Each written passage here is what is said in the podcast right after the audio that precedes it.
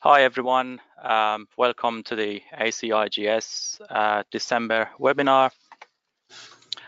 So I start sharing my um, screen. This is our um, December 2019 webinar from the Australasian chapter of um, the International Geosynthetics Society.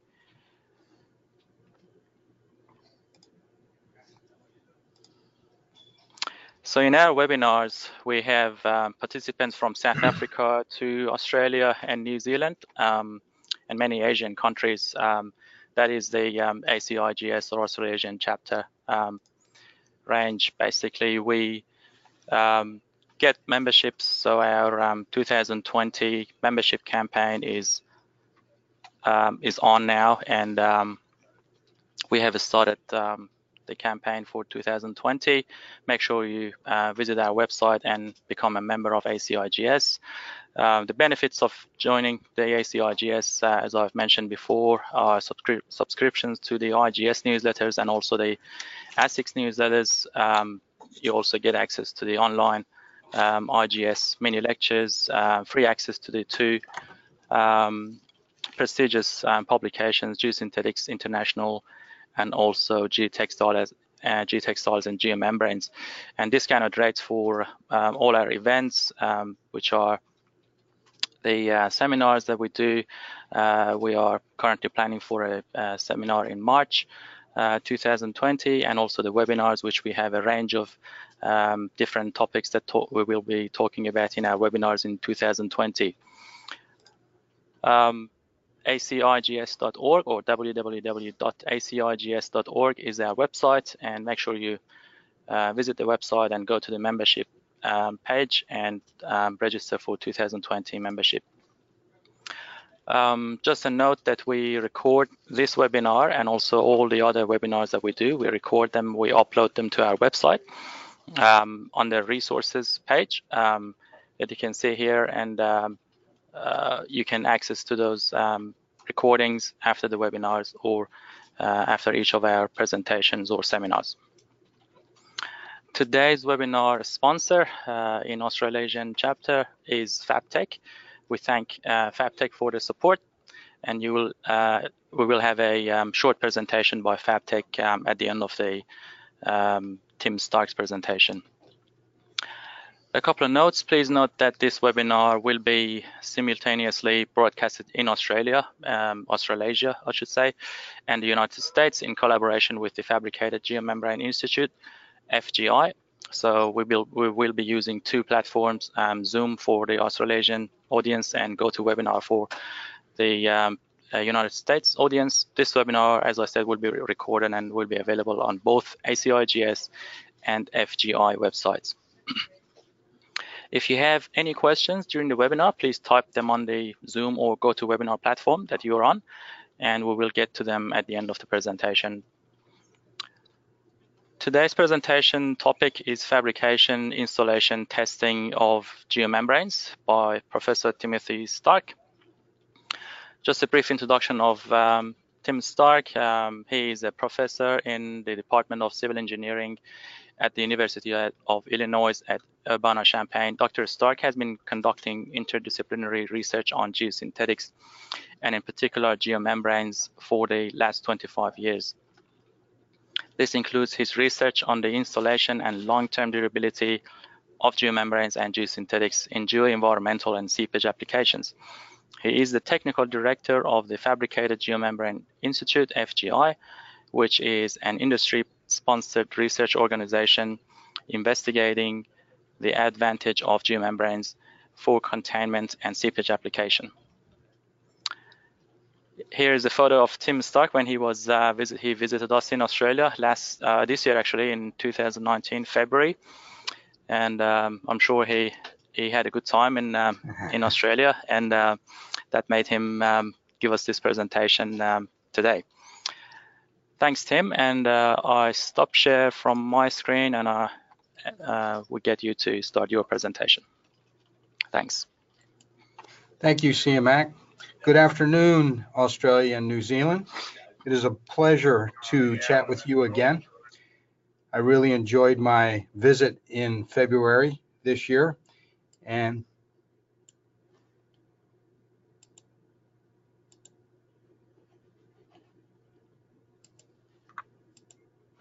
Great. Thank you, CMAC.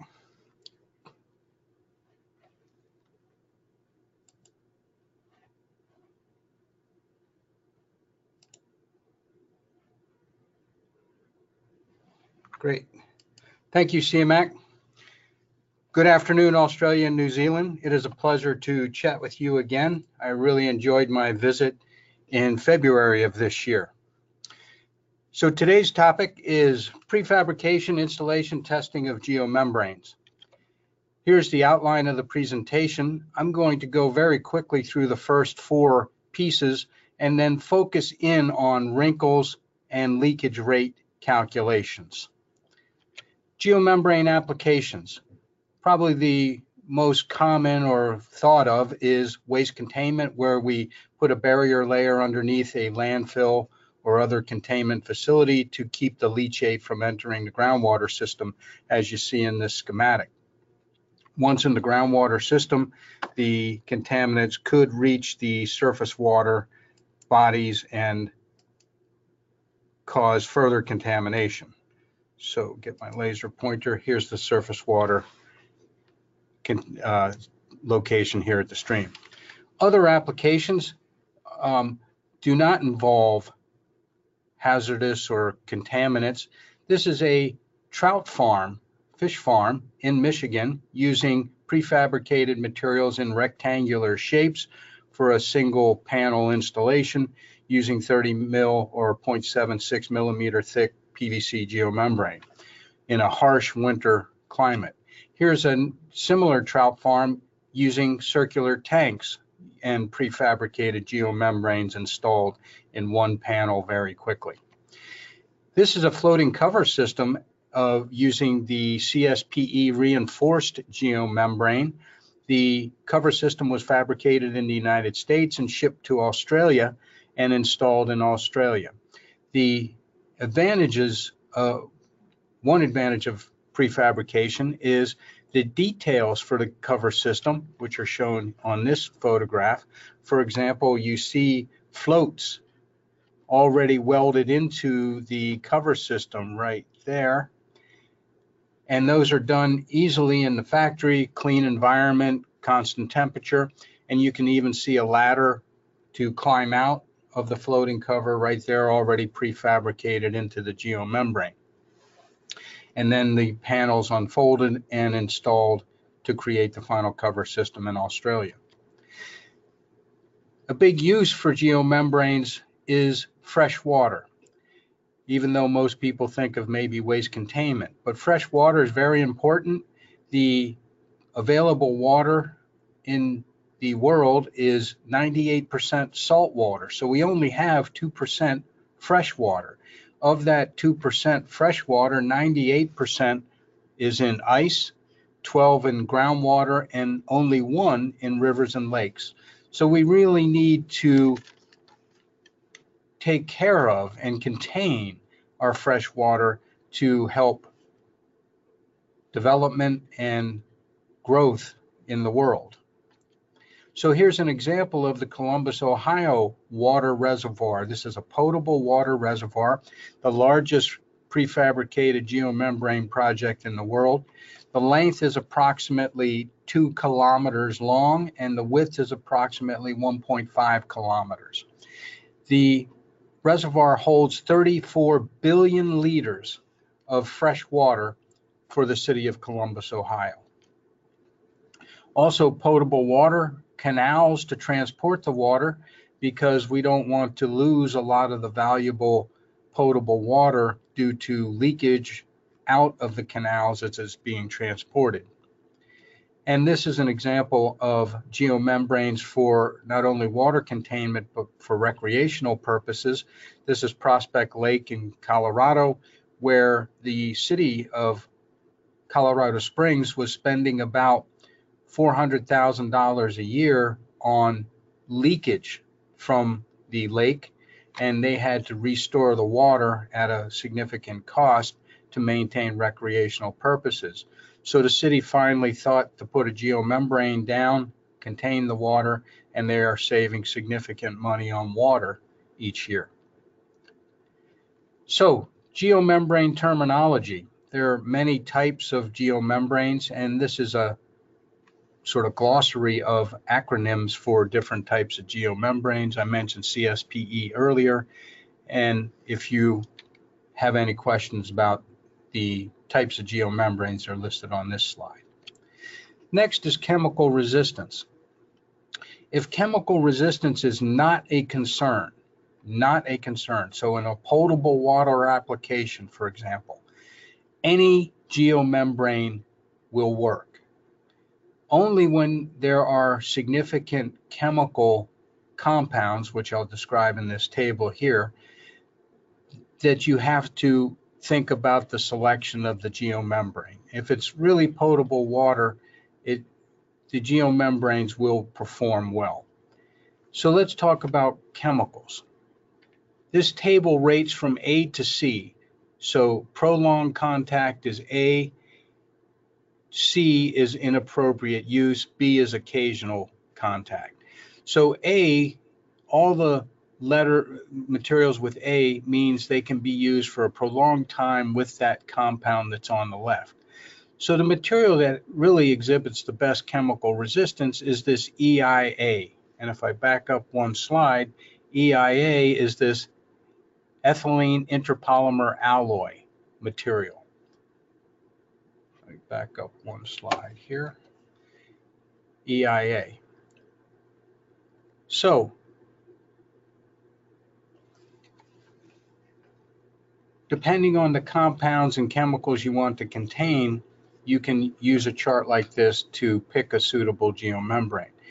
Again, if the material that you're containing is not problematically chemically wise, you can use any geomembrane. Okay, market survey. The FGI conducts a market survey annually. This is the 2012 market survey, just to give the viewers an idea of the size of the market. So in Australia and New Zealand, using the metric system, you can see the top table is in square meters. So for unsupported or unreinforced, that's about 50 million square meters. And for supported geomembranes, that's about 164 million for a total of about 214 million square meters of fabricated geomembranes used in 2012. Okay, leakage calculator. The leakage from a pond or a potable water area can be calculated using Darcy's law, which is the hydraulic conductivity times the gradient times the area of seepage. And the area of seepage is the key. So when we have a potable water reservoir, the area, A, is extremely large. So you get a large, large leakage just because of the large area, even though the hydraulic conductivity of the subgrade may be small or low. And here are some typical hydraulic conductivities of soils from gravel to clays. And I'm going to compare that to a geomembrane in just a minute. Right here. So the first line is a geosynthetic clay liner. So you can see it has similar hydraulic conductivity to the clay. But now look at the geomembrane. The geomembrane is two to three orders of magnitude lower than clay. So if you really want to limit leakage from a water containment facility, for example, and maintain that precious fresh water, using a geomembrane is extremely effective. And that's what this pond calculator is going to show in just a minute. Um, this is a cartoon on the right where my pointer is, shows the geomembrane in place and thus the only way leachate or water can pass into the compacted soil underneath is through that geomembrane, which has an extremely low hydraulic conductivity, versus the left side where it's just compacted soil, and now the leakage is KI times the entire area of the pond. And that's what this spreadsheet can be used for in this slide. So this is called the pond leakage calculator. I'm showing the metric version versus the English version. But you come into the calculator and this is available on our website or just email me. I'd be happy to send you the spreadsheet.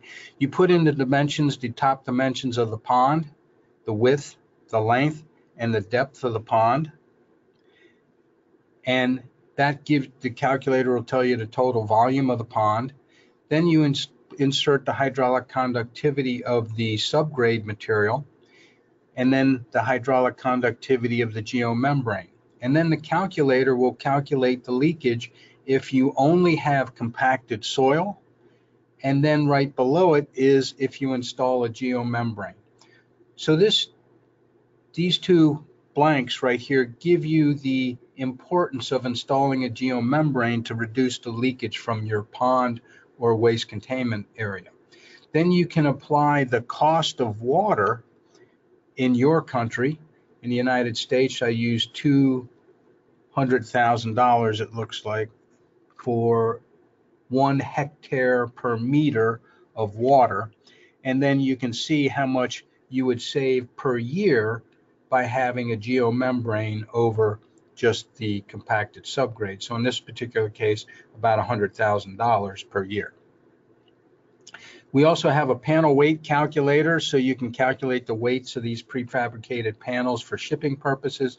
And then we also have a geomembrane leakage calculator, which takes, if there are defects in the geomembrane, you can calculate the leakage through uh, one or more defects and this is the English version of the pond leakage calculator. Okay, so bottom liner systems. There are a lot of ways we can design bottom liner systems for our containment application. It could simply be a geomembrane over top of prepared subgrade, which is very common for water potable water applications. Could be a composite liner system where a geomembrane is placed over a low hydraulic conductivity compacted soil or a geosynthetic clay liner. And then you see the enhanced composite liner system where we put in two geomembranes just in case uh, there's a defect in the primary geomembrane. And finally, the double composite liner system, which we use for hazardous materials where there's a primary geomembrane and a GCL or compacted soil a drainage or witness zone, and then the secondary composite liner system with a geomembrane and compacted soil.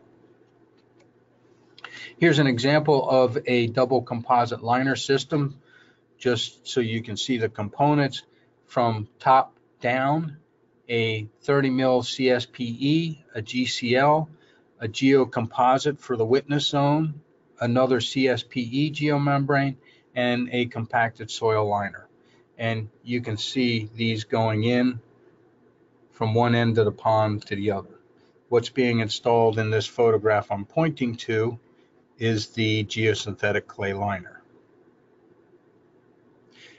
In this photograph, you can see a panel of prefabricated geomembrane being unfolded, and then that'll be expanded to cover a significant area, as you see in this low area. And that's really beneficial when we have a GCL because you want to cover the GCL very quickly such that the bentonite in the GCL doesn't prematurely hydrate. Okay, on to field versus factory fabrication. This is a typical geomembrane installation and assembly in the field. This is challenging because there's the seaming of that geomembrane. You can see dirt and moisture gets into the seam. That all has to be cleaned out before the seam can be welded together for the full length.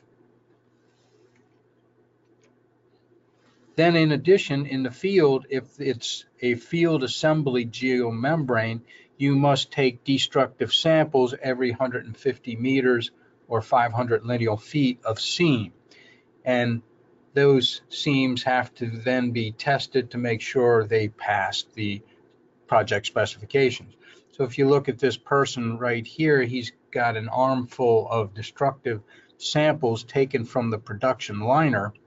And now, unfortunately, the production liner or geomembrane has to be seamed or patched with an extrusion weld, which I'll talk about next. In factory fabrication, we do not cut destructive samples from the production geomembrane. Trial welds are used instead, so there are no patches in the factory fabricated panels, which I think adds a lot of quality to the final product. I mentioned extrusion welding. So this is the field operation of after you've taken a destructive sample of the seam, you must put a patch over top of it. And generally, the only way you can do that for field assembly geomembranes is this extrusion patch. Before you can put the extrudate on, you must use a grinding wheel to remove the waxes that are introduced into the surface of the geomembrane during the manufacturing process so the extrudate sticks. This is some examples of the extrudate coming undone from the geomembrane and causing leakage. It's sort of like a caulk gun if you've used a caulk gun at home. It you must get that extrudate to stick to the geomembrane, otherwise it will not be, the patch will not be effective. Here's an interesting aspect. The extrudate can cause holes in the geomembrane if you leave pieces of it sticking up like you see here. And so that was the extrusion weld on the secondary geomembrane. And when the primary geomembrane was placed over top of it and then loaded, it caused a hole right there where the point is on the extrudate. So raised lumps of extrudate are problematic and need to be removed. Here's some other problems with extrusion welds, wrinkles, and so on. Okay, Brian Queen of the Ohio EPA put together some statistics about leakage from waste containment facilities. And generally, he his data shows about one hole per five acres. Of those holes, 10% were due to extrusion welds, 15% just due to field welding, dirt in the seams, as I talked about earlier, and about 75% of the holes was due to soil cover placement.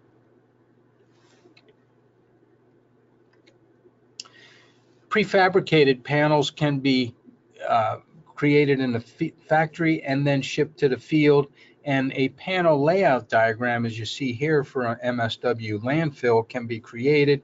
And the panels are numbered. They are shipped to the right spot on the diagram unfolded, and this is a way to quickly install a significant amount of geomembrane and also minimize the amount of field seams that have to be undertaken.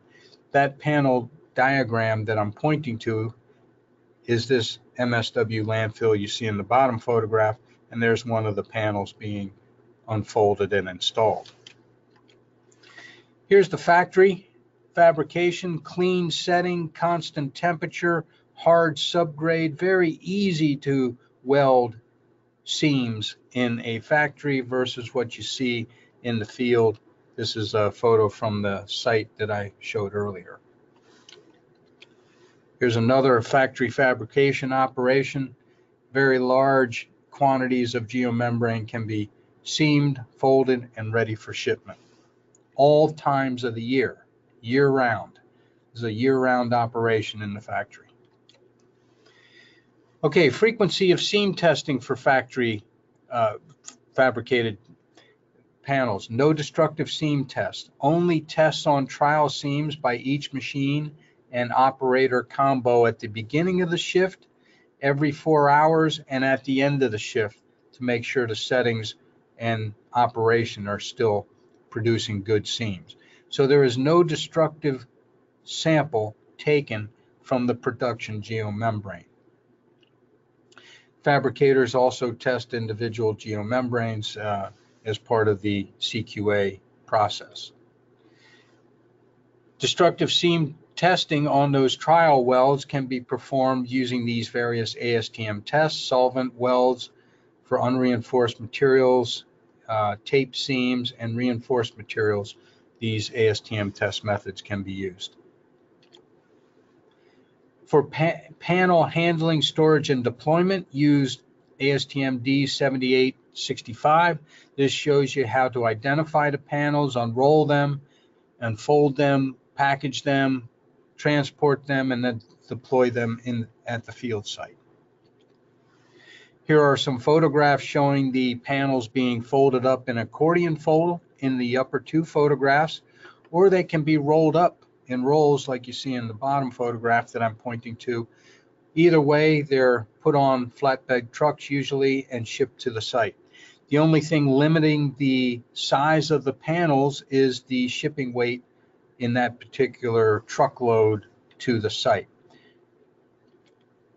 Once they're at the site, those panels can be unfolded as you see in this upper photograph, pulled out, and then a little air underneath the panel, and they slide right into place as you see right here. This photograph I'm pointing to in the lower right, look how nice it's laying in on the subgrade.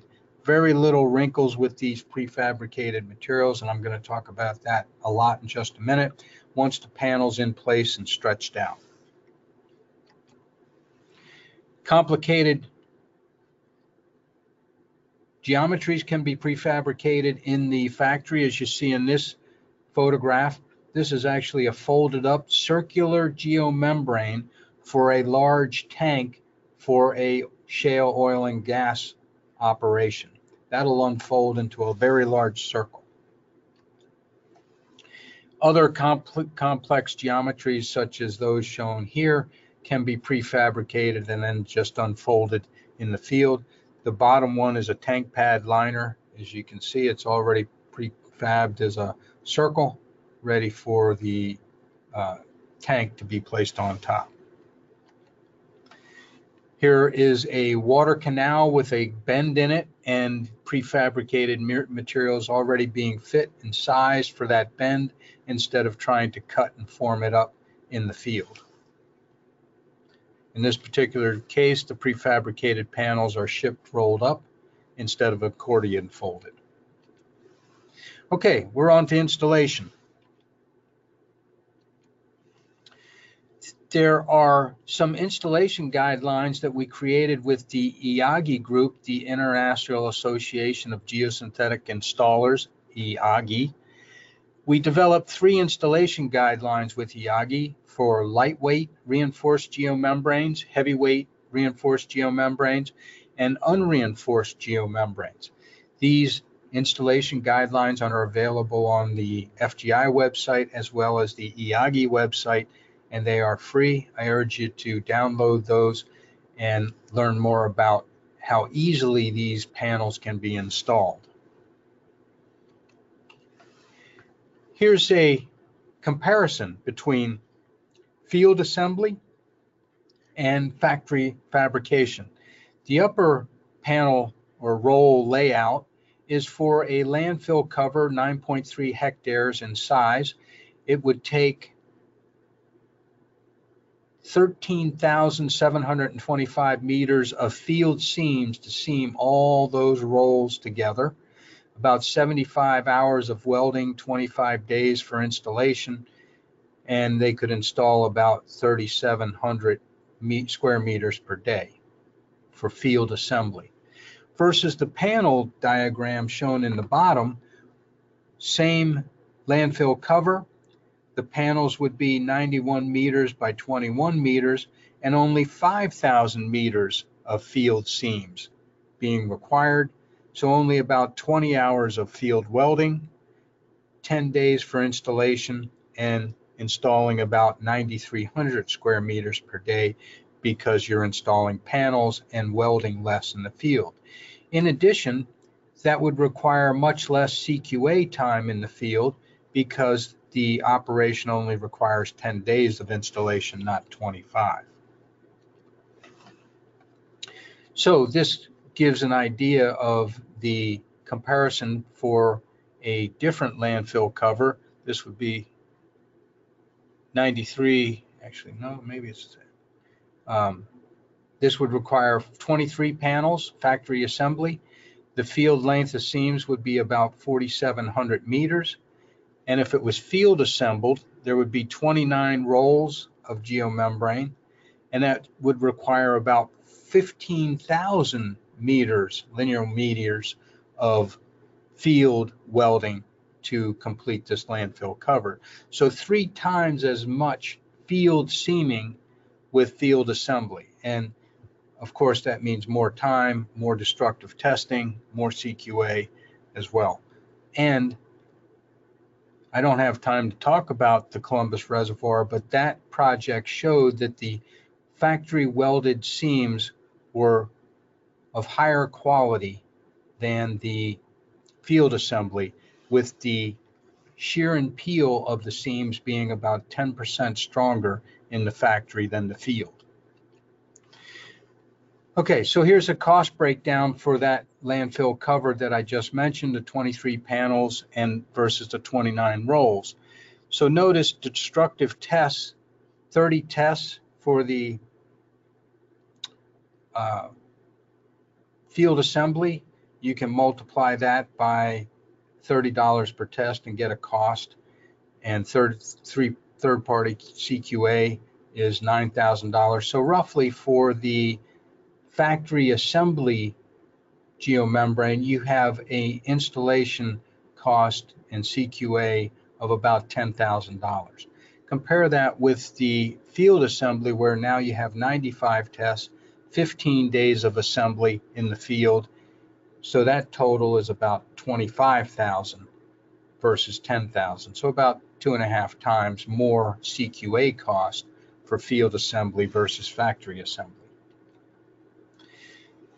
As I mentioned, the only thing limiting the size of the panel is the shipping weight. And so you can use our panel weight calculator to estimate the weight of the panels and then the panel size for your particular truck load limit you can ship.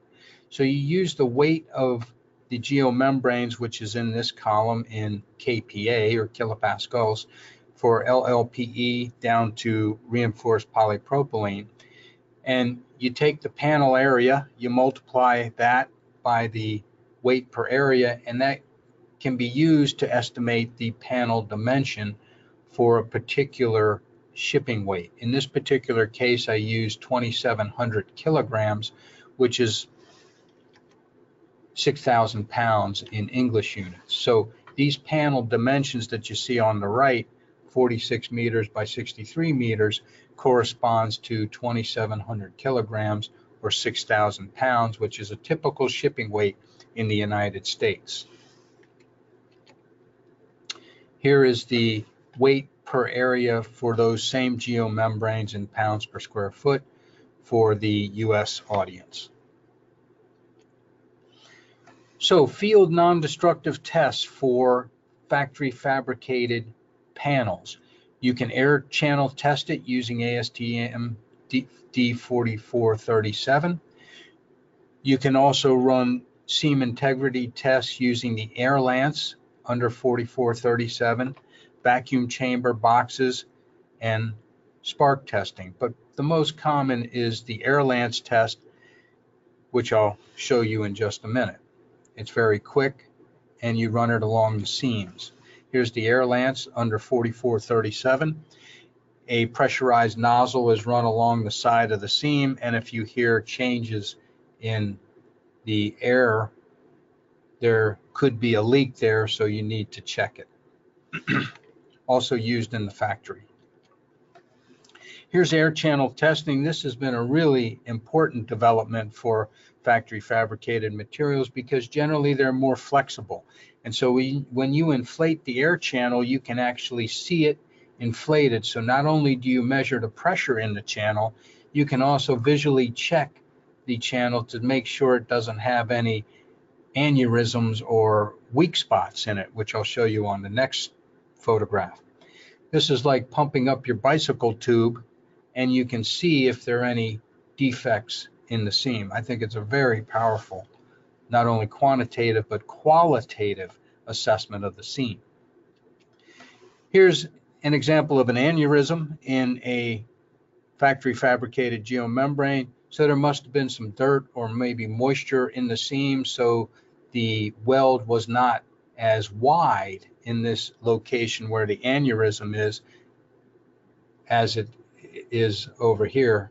So the aneurysm was able to move out further than the tight little air channel that you see left and right of the aneurysm.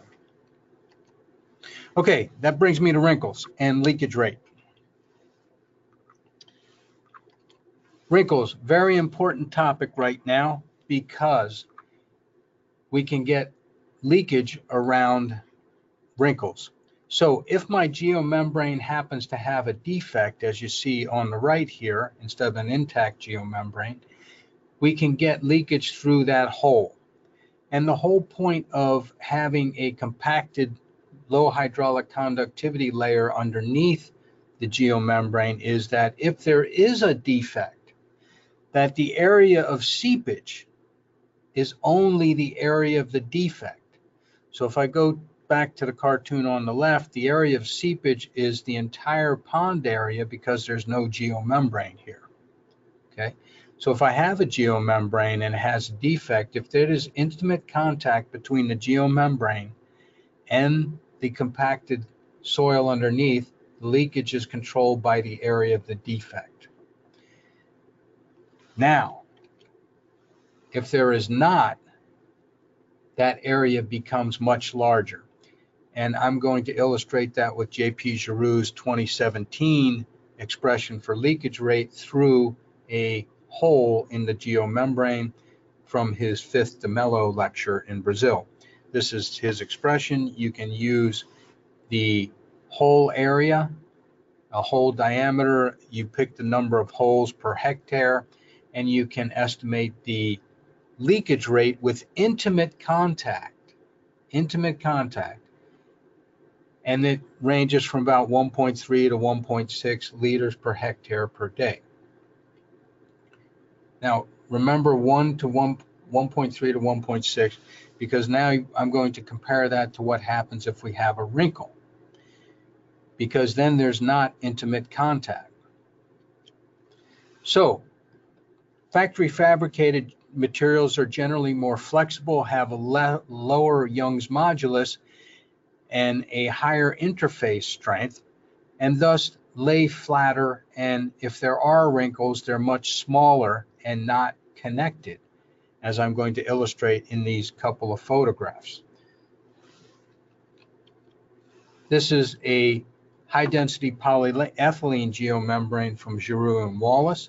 Look at all the wrinkles. These are not only causing non-intimate contact, but now these wrinkles are all interconnected. So moisture can get underneath a significant area of this geomembrane and your area of seepage is much bigger than just a defect. So the Ohio EPA developed statistics for HDPE wrinkles. They range from about 0.218, 0.18 to 0.23 meters tall, seven to nine inches, and they're about three to six meters apart. Leakage when we have non-intimate contact is generally 100 to 1,000 times greater than calculated using JP Giroud's expression that I just mentioned. So there's additional moisture getting below the geomembrane and the larger area of seepage causing significantly greater leakage. In addition, these wrinkles can impede flow to the sump and thus heads can build up on top of the geomembrane, allowing additional liquid to get underneath the geomembrane. Prefabricated geomembranes in the factory, Ohio EPA statistics show the wrinkles are about 25 to 50 millimeters high, only about an inch to two inch versus seven to nine inches for field assembly geomembranes. And the geomembrane, geomembrane wrinkles in prefabricated materials are much closer together. So smaller, closer together, say 0.3 to 0.6 meters, not interconnected. For example, look at this photograph of a factory fabricated panel geomembrane installation very flat. And that's a good example of intimate contact. Even LLDPE is sort of in between the factory materials and high density polyethylene using Ohio EPA statistics, wrinkles heights of 75 to 125 millimeters, and the wrinkles being a little further apart, like you see in the photograph below, say 0.9 to 1.5 meters apart. So why is this important? Soong and Koerner in 1998, as well as excavation of several facilities after a slope failure, show these wrinkles do not disappear even though the facility is filled with waste above it. So there's always a void below the wrinkle that allows seepage and liquid migration, and thus a larger seepage area than just the defect. Kerry Rowe at Queen's University has a field test that shows typical widths of wrinkles 0.2 to 0.3 meters, wrinkle heights 0.06 to 0.2. The wrinkle area can be as much as 30% of the lined area and a wrinkle length is typically about 200 meters long. So you have a significant area of seepage below the wrinkles. Okay, so let's look at leakage rate with wrinkles. Okay, so I just want to point out that the area of seepage with intimate contact is the defect, but when we have a wrinkle, it's much greater than the defect. So Kerry Rowe has developed a similar expression to J.P. Giroud's expression for leakage when we have a wrinkle. L and B denote the geometry of the wrinkle, and theta is the transmissivity between the geomembrane wrinkle and the subgrade. Using that expression, here's a similar table of calculations to what I showed from using J.P. Giroud's equation. And with one hole and intimate contact, remember I gave you a value of about 1.5 liters per hectare per day. You can see that with wrinkles, the leakage rate is 100 times that of intimate contact. And field observations from the Ohio EPA say that that leakage rate with wrinkles can be from 100 to 1,000 times greater than what we calculate with this expression. So I think that's due to the larger seepage area underneath the wrinkles and the interconnectedness of the wrinkles. So let me quickly talk about action leakage rate in my last couple of minutes. This is a difficult problem. So what is the action leakage rate? When do we have to impose a repair if leakage appears in our witness zone? So US EPA has some guidance from 1992. If there's one foot ahead, the, the leakage rate could be 935 le liters per hectare per day with a higher hydraulic head up, say, uh, 10 times that. State regulators have other values. I put in New York here, for example, so you can look at those. But what I'd like to leave you with is that there is always a lower bound of leakage because even if the geomembrane is intact, no defects, we still get some vapor transmission through a geomembrane. So it cannot be zero, cannot be zero. Even if the geomembrane doesn't have a defect, if sufficient time is allowed, there will be some vapor transmission through an intact geomembrane. You can see the migration coefficient is extremely low, 10 to the negative 16 meter square per second, but there is some small de minimis amount. So not zero. Okay, so effective wrinkles to summarize, with wrinkles, we don't have intimate contact. The leakage rate will be 100 to 1,000 times greater than that calculated for a intimate contact situation. The wrinkles cause localized stresses and strains, and those stresses and strains can cause cracks and stress cracks in field assembled geomembranes. They can also interfere with drainage above the geomembrane, cause bentonite migration in the GCL below it, and also increase the potential for construction damage because things get stuck or caught on wrinkles. Finally, wrinkles are difficult and impede the performance of leak location surveys, which is gaining a lot of attention in the United States because some states are now requiring leak location surveys.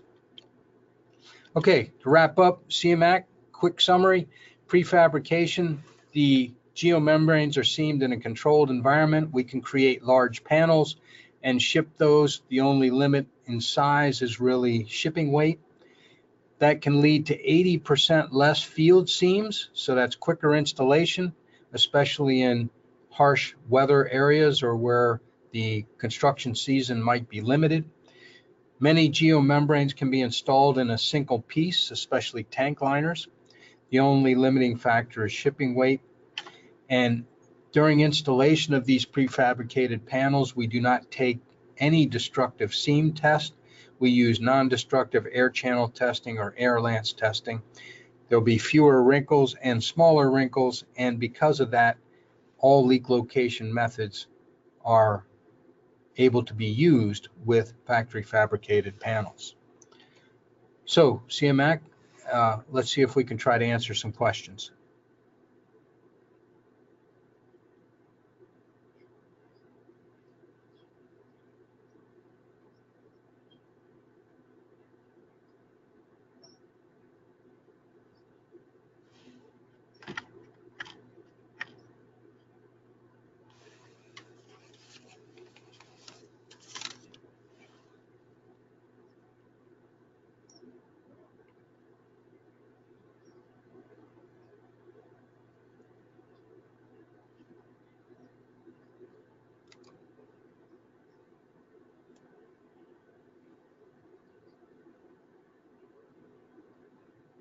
Yep, and I can send it to you. Uh, and I think maybe I have already, but I'll send it to you.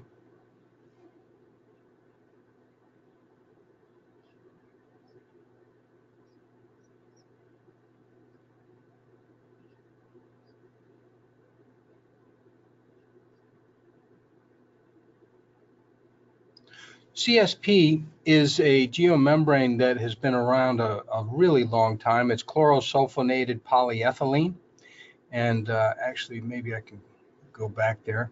But CSPE, um, still used a lot, um, maybe not as much as uh, maybe 10 years ago or so, but a very durable, good geomembrane. Um, and it can be factory fabricated, panelized, and, and shipped to a site, no problem.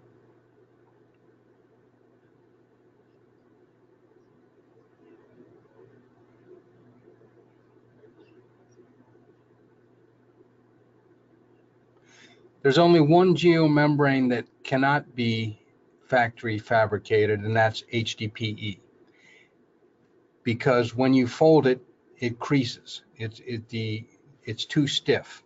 Um, so LLDPE, any other EIAs, PVC, polypropylene, everything else can be factory fabricated.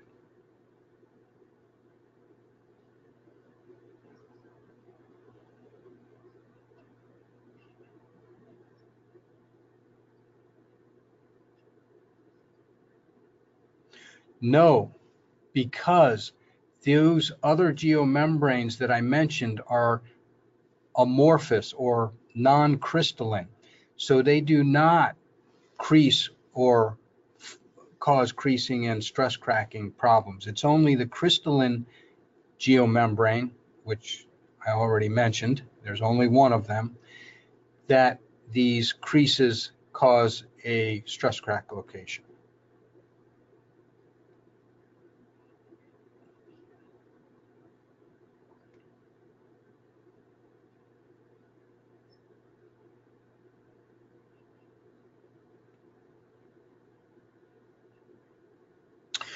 Oh, that's a great question. Uh, so ideally, the material shouldn't be allowed to freeze, although it, it will thaw out eventually, but in general, it's best not to have it freeze. Um, like you said, in a enclosed environment is better, so it's not exposed to the, the weather and the elements. But all of the ship panels are pre-wrapped, as you saw in some of the photos. There's always a plastic wrapping around it. So that keeps a lot of the dirt out, but it's best for it to be enclosed in a building and not to freeze. The ASTM guideline that I mentioned on handling, shipping, and deployment gives recommendations for how to store the material as well. Um, there are a couple of questions about uh, the panels being prefabricated and um, during the shipping or when they're in, in the cabin, uh, getting scratches or uh, pinches when folded during the transport. So if it is accordion folded, as you saw in some of the photos, there's a wooden pallet that's underneath the panel. And so the forklifts only lift and move the panel through that wooden pallet. And that prevents any damage to the geomembrane. If it's rolled up on a roll, as you saw in a couple cases, a rod is placed down the, the core and it is lifted through the rod. So that's the way to prevent damage to the panels in the field. Another quick one about uh, because they're heavier when they're prefabricated and shipped to the site, is it difficult, more difficult for field personnel to unroll?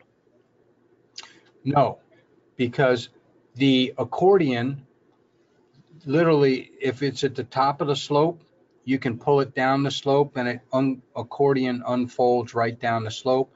Or you saw in a couple photographs, it was in on a forklift and the forklift just backs up up the slope and it somebody just holds the end and it un- unfolds from the accordion stack. Of course, from the roll, you can just pull off the panel and then you unfold it and then spread it out in the field. So either way, it's it's a pretty easy process.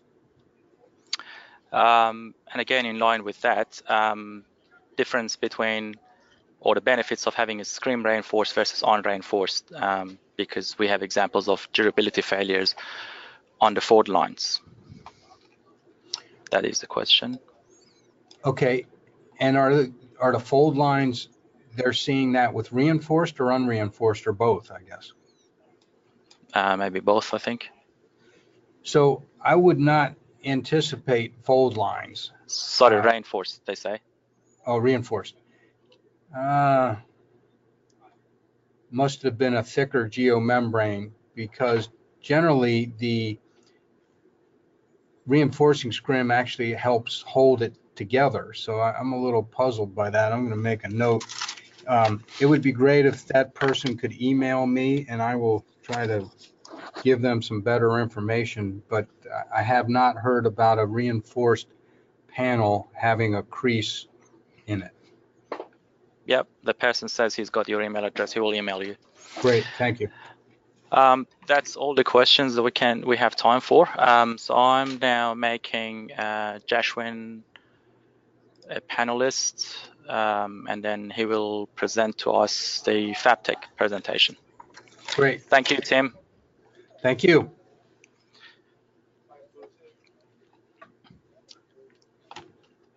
Jashwin, you're mute now.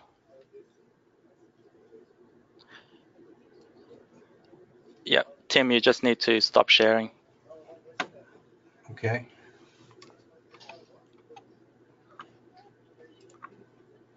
Uh, I don't see that button. Uh, if you scroll right to the top of the screen, that Oh, will pop, pop down. New share.